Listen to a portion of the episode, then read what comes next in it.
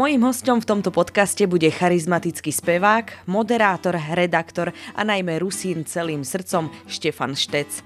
Vo svojej rodnej reči nielen spieva, ale dokonca aj moderuje v národnostnom vysielaní slovenského rozhlasu. Pýtala som sa ho aj to, ako prežíva tieto koronové časy. Ahoj, veľmi sa teším, že si prijal pozvanie na tento rozhovor. Ja začnem rovno takto osobne. Kde si vyrastal? Ahoj, pozdravujem všetkých. Tak ja som vyrastal v Košiciach na sídlisku Dargovských hrdinov, ale Košičania ho určite poznajú ako Furča. A narodil som sa tu v Košiciach, na Mojzesovej ulici, kde paradoxne aj pracujem teraz. Je to taká sranda, no takže som také sídliskové dieťa. Ako teda si sa dostal k tej rusínčine, že moderuješ v tomto jazyku v náreči? K rusinčine som sa dostal tak, že je to v podstate môj materinský jazyk, keďže moji rodičia, mamka aj otec sa narodili a teda sú Rusíni, ktorí sa pristahovali tu do Košic. Takže od malička sme rozprávali len e, týmto jazykom, jeho nejakým nárečím od medzilaboriec. V podstate to vnímam ako materinský jazyk. No a ten druhý môj jazyk, tiež materinský, v podstate slovenský jazyk. Ja to tam ani nevidím nejaký taký väčší rozdiel. Proste vyrastal som s týmito jazykmi tak naraz keď si nastúpil do slovenského rozhlasu, do národnostného vysielania. Tu si moderoval a rozprával po rusínsky. Nerobilo ti to nejaký problém? Poviem pravdu, že nie, pretože po rusínsky som vedel a tým, že aj rusínsky jazyk má niekoľko nárečí rôznych a má aj svoju spisovnú kodifikovanú formu, a práve moji rodičia pochádzajú z regiónu, v ktorom sa rozpráva viac menej tou kodifikovanou, ako keby spisovnou rusinčinou, takže nemal som s tým až taký problém. Samozrejme som sa musel zoznámiť a sledovať aj ten kodifikovaný jazyk, pretože rusinčina už, ako som povedal, má rôzne takisto svoje zákonitosti, rôzne slovíčka, o ktorých nie, že by som nevedel, ale ktoré my skôr považujeme už za také staršie alebo nejaké slovička, ktoré sa už nepoužívajú, pretože množstvo ako keby tej lexiky slovenskej prechádza do tej rusinskej a Rusini si ju vlastne tak porusinčia tie slovenské slova a niekedy si to ani neuvedomujeme, takže na to som si musel dávať pozor, ale v podstate som to bral tak veľmi spontánne, keďže som hovoril v materinskom jazyku. Aj som sa tak viackrát zamyslel nad tým, že nie asi každý má také šťastie z týchto národnostných menšín, ktoré máme na Slovensku, aby sa mohli aj v profesii profesijnom živote takto realizovať v jazyku národnostnej menšiny, takže ja som to skôr uvítal a som rád. Už si to načrtol, že aj rusinčina má teda rôzne nárečia. My s manželom sa napríklad smejeme na tom, ja som zo Spiša, on je z Prešova, zo Šariša, ešte máme kamarátku zo Zemplína. U nás sa čierne korenie na Spiši povie peper, u nich je to piper a na Zemplíne je to zase poper. Máte aj vy takéto výrazné odchýlky? V podstate áno, máme takéto odchýlky. No ono treba povedať, že Rusíni Rumúni to je národ, ktorý žije viac menej tu na severovýchode Slovenska, ale samozrejme každá rusínska oblasť patrí aj do delenia aj etnografického, aj minulosti toho župného a v súčasnosti v podstate tiež regiónov, ktoré sú na východnom Slovensku. Čiže čas Rusínov žije na Zamaguri, severnom Spiši, na Šariši, ale aj na strednom Spiši dokonca, na severnom Zempline, hornom Zempline a tak ďalej. Čiže v podstate všetkých nás spája jeden rusínsky jazyk, ten základ, ale každý vo svojom regióne vzdelanie ako keby má svoje odchýlky, plus slovička, ktoré príjmal z majoritného prostredia, teda keďže ja pochádzam z obce Habura, ktorá je v rámci Horného Zemplína, takže my máme skôr také možno niektoré zemplínske slovička a u nás sa povie popir, hej. Čiže je tam to v podstate zemplínske poper a Samozrejme máme aj tie svoje, ale čo je zaujímavé ešte na Rusinoch, že oni sú aj takou hranicou medzi ďalšou krajinou, teda Poľskom alebo Ukrajinou, aj keď na tej druhej strane poľskej či ukrajinskej tiež niekedy boli Rusíni a ešte aj sú, ale boli tam nejaké záležitosti po vojne, kedy museli odísť z tých pôvodných oblastí. Takže nasávali aj z jednej strany, aj z druhej strany. Je to naozaj niekedy až také, by som povedal, rusínske esperanto, pretože Rusíni si dochovali aj starodávne slovička, aj novodobé slovička, aj vlastné slovička slovíčka, takže je to taká bohatá reč a myslím si, že Rusíni sa tým jazykom vedia dohovoriť. Takže samozrejme máme aj my rôzne odlišnosti, niekedy sa smejeme, že Rusíni, ja neviem, pri starej ľubovni hovoria ša a my hovoríme sia alebo ja neviem, niekde vakajú, napríklad Rusini pri Sabinove tam Kijov a tieto dediny, že budú Banovava, hej, Robíva a tak, takže sú tam rôzne odchýlky a samozrejme každý Rusín z každej dediny si myslí, že rozpráva najsprávnejšie a najčistejšie.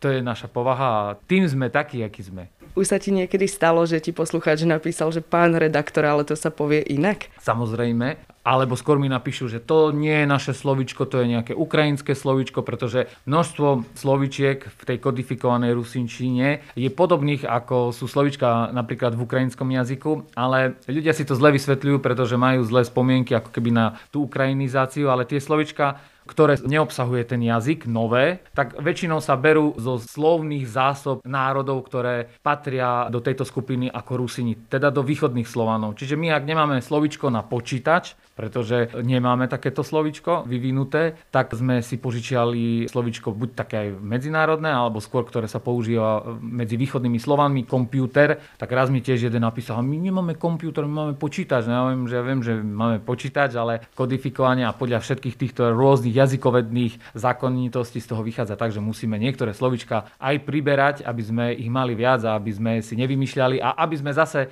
neposlovenčovali, teda niektoré slovička nedávali do rusínskeho jazyka pretože tam je zase ten problém, že v podstate je to naozaj iný jazyk, čiže niektoré zákonitosti niekde neplatia. Čiže my to chceme povedať to slovičko po rusínsky, ale stále ten základ je slovenský a potom je z toho taká balamuta, takže najlepšie je dodržiavať a dbať na tie pravidlá a skôr dôverovať tým jazykovecom, ktorí tomu zasvetili celý svoj život. Ja by som chcela vidieť aj, ako vyzerá taký ten tvoj scenár. Píšeš to foneticky? Samozrejme máme aj svoju azbuku, cyrilike píšeme, ale niektoré texty píšem aj v latinke, foneticky, pretože niekedy je to rýchlejšie. Samozrejme sme zvyknutí písať latinkou. Je pre nás prirodzenejšie písať latinkou, ale niektoré texty píšeme aj v azbuke podľa toho, ako mám náladu, ako chcem rýchlo napísať ten text. Alebo keď mi príde nejaký text, tak mnohokrát je či do nejakých správ alebo no, do niečoho, tak je písaný v azbuke. Takže niekedy ten text vyzerá tak, že časť je v azbuke, časť je v latinike, časť v azbuke a potom je človek z toho inak dosť dobre domotaný, ale tak píšem aj foneticky a ja si osobne myslím, že každý aj z týchto našich redaktorov rusínskych, aj keď existuje aj oficiálna nejaká forma písania rusínskom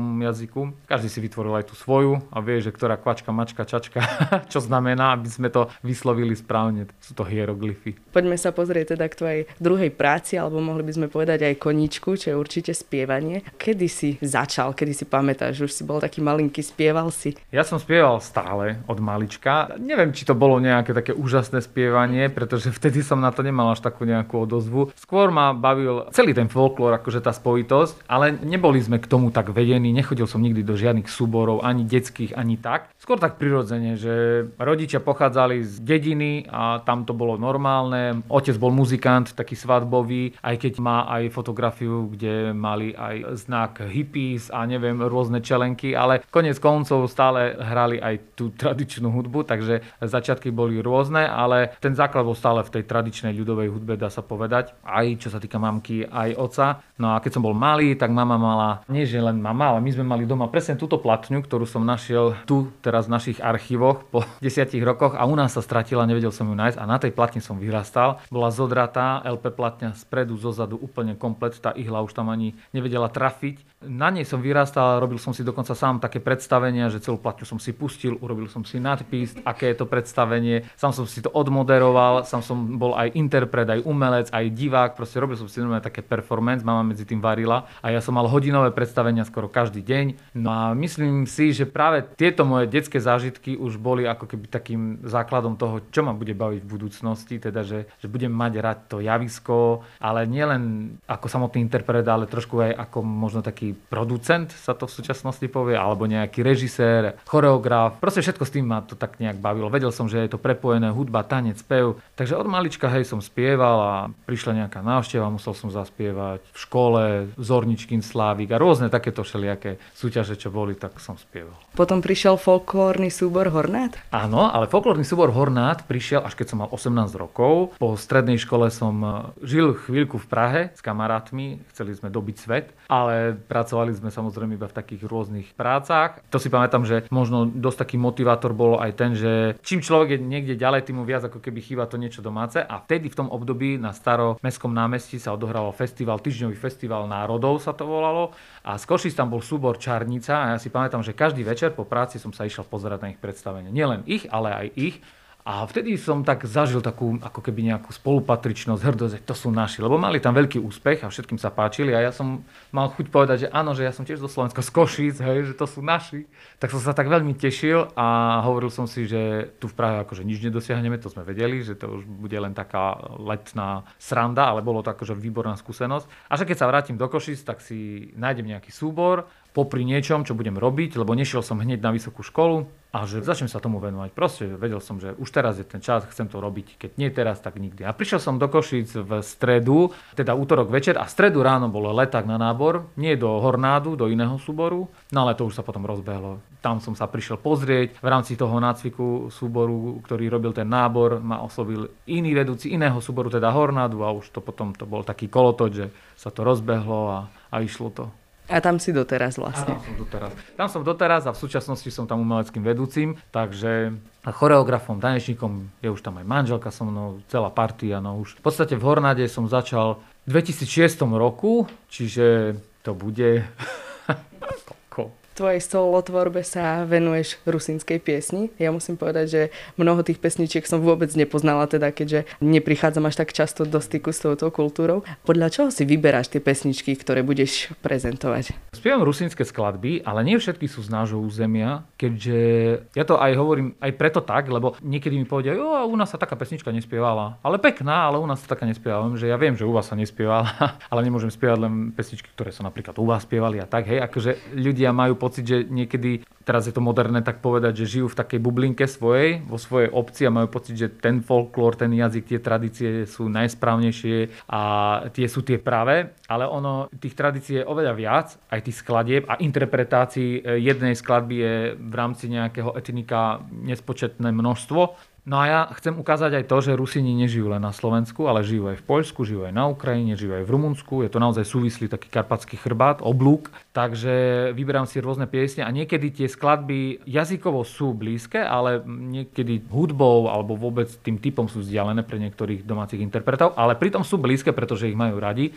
A tam je ukázaný ten kód, že proste tá rusinská skladba od akého strany je, tak medzi Rusinmi proste musí zafungovať. To sa mi overilo, že to tak je. A dokonca nie nielen medzi Rusinmi, ale aj medzi ďalšími ľuďmi, medzi Slovakmi samozrejme a tak ďalej. To je jedna vec. A druhá vec je tá, že vyberám si skladbu takú, ktorá sa mi páči, ktorá mnou prejde a viem, že niečo vo mne zanechá, že ju neviem pustiť z hlavy, že proste urobí vo mne nádherný pocit, keď si ju len zaspievam úplne len tak jemne, niekde v sprche, neviem kde v aute a si hovorím, bože, to je taká krásna skladba. Potom prvá vec je tá melódia, druhá, potom sú tie slova, potom keď to nejakým tým môjim ústnym podaním porozprávam môjmu muziku muzikantovi, teda primášovi Dominikovi Maniakovi z kapely Fajta, ktorá je vlastne moja kapela, ktorá ma doprevádza, tak potom z toho môže vzniknúť niečo zaujímavé. Takže skladba ma musí zaujať. Je množstvo, je veľmi veľa rusnických skladieb, ale nebojím sa povedať, že niektoré, niektoré zo mnou neurobia nič vôbec. A niektoré sú proste pre mňa úžasné. A ja snažím sa vyberať také, ktoré aj mne niečo hovoria.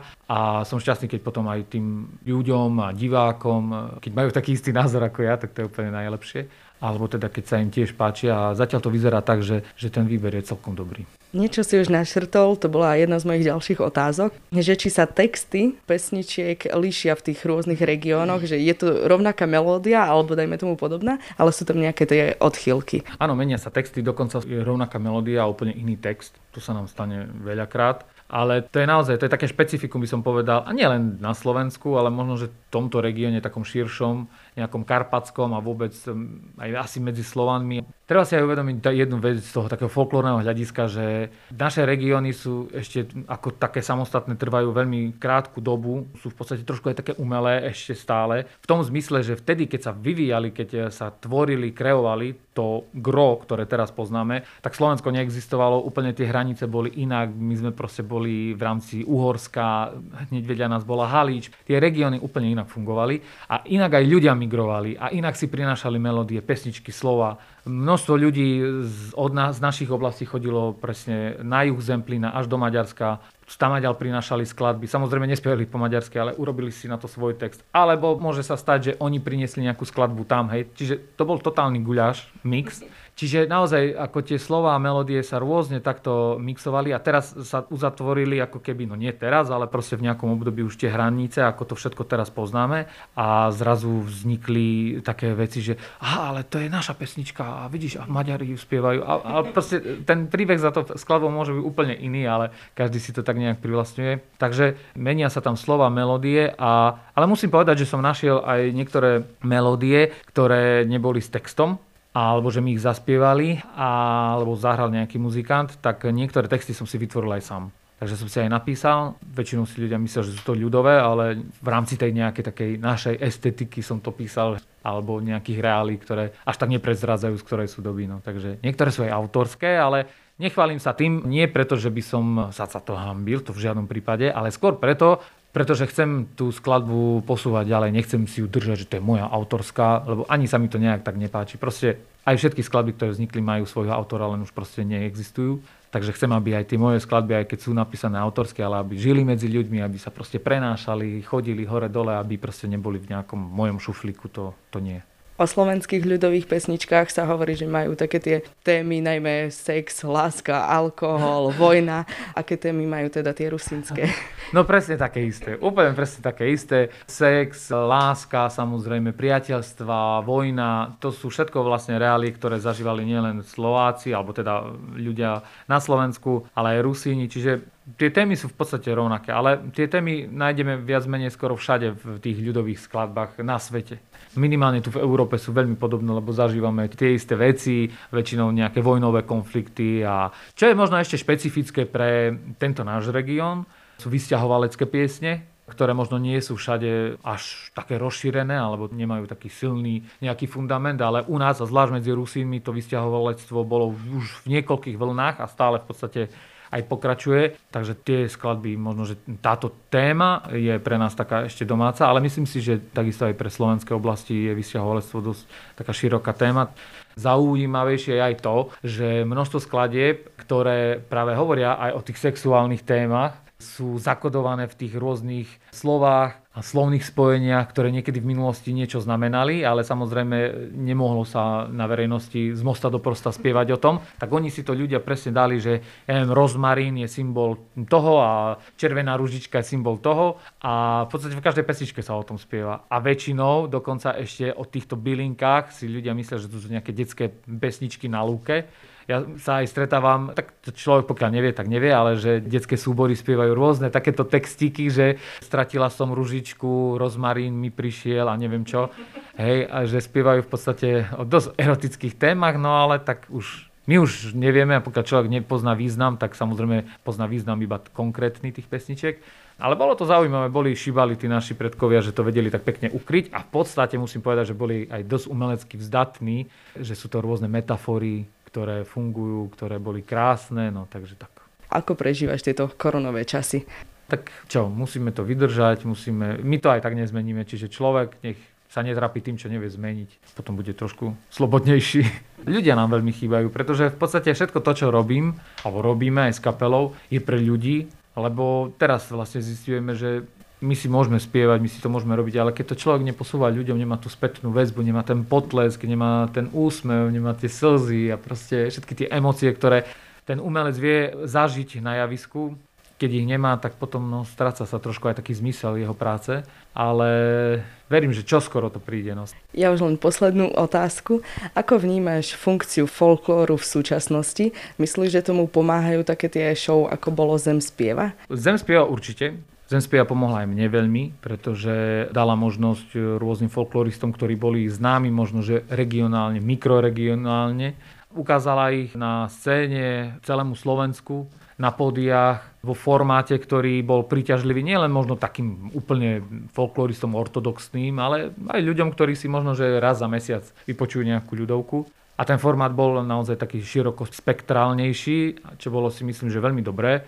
A jasné, tak tá zem spieva dosť pomohla aj rozprúdiť to, že, že vlastne ľudia si uvedomili, že aha, že toľko mladých ľudí a toľko rôznych, aj, aj z našej obce, to som ani nevedel, aj z nášho mesta je tento súbor, ktorý vyhral. Takže ľudia sa začali tak zaujímať a trošku asi potreboval si ten folklór oddychnúť aj po tých rôznych obdobiach či to bol socializmus alebo proste 90. roky, lebo niekedy sa ten folklór ešte viac tak ako keby zneužíval na také verejné podujatia, kde si nabral ako keby nános toho, že to je proste nejaký prostriedok, ktorý oslavuje prácu a ktorý proste je len na nejaké vítanie hostí. A ľudia to brali ako niečo také, že no, OK, no dobre. Ale teraz ten folklór nabral novú tvár, že to môžu robiť mladí ľudia s láskou, že sa môžu ponárať viac do tej tradície, že to nie je len o tom, že každý závod, podnik mal svoj súbor, aby reprezentoval pekne v krojoch, ale že sú to ľudia nadšenci, ktorí v podstate si vážia prácu svojich predkov, svojich rodičov si vážia, idú, hľadajú, skúmajú.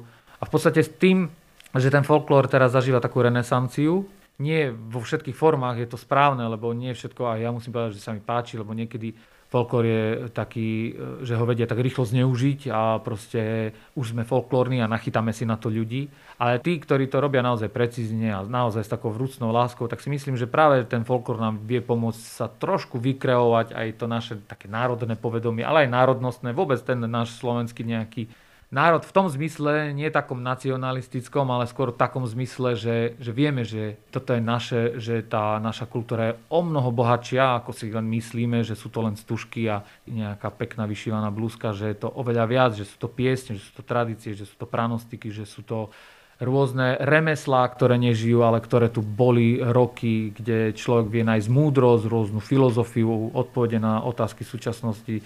To je proste naozaj životný štýl a ja držím palce folklóru. My tomu hovoríme skôr tak v praxi nejakej tradičnej ľudovej kultúre a myslím si, že práve aj takýto formát tak je citlivo robený a je robený s tým, že chce zdať nejakú úctu nielen tým predkom, ale aj tým ľuďom, ktorí robia teraz a urobia to dobre, tak má zmysel, aby sa ten folklór posúval ďalej a aby bol, aby bol otvorený všetkým ľuďom. A už na záver poviem to, že folklór, alebo teda tradičnú ľudovú kultúru treba vnímať ako umenie, pretože to je umenie a niekedy môže byť incitnejšie, niekedy môže byť gičovejšie, niekedy môže byť nepochopiteľné, ale každé umenie má rôzne svoje odvetvia a tak je to aj v ľudovom umení, takže treba si vyberať to kvalitné umenie, porozumieť mu a tak to bude dobré. Ďakujem ti veľmi pekne za rozhovor a verím, že sa stretneme už čoskoro na nejakom koncerte, festivale a spoločne si zatancujeme. Neuveriteľne sa na to teším aj verím, že aj s poslucháčmi, aj poslucháčkami, ktorí nás počúvajú, tak sa stretneme a budeme tancovať do rána.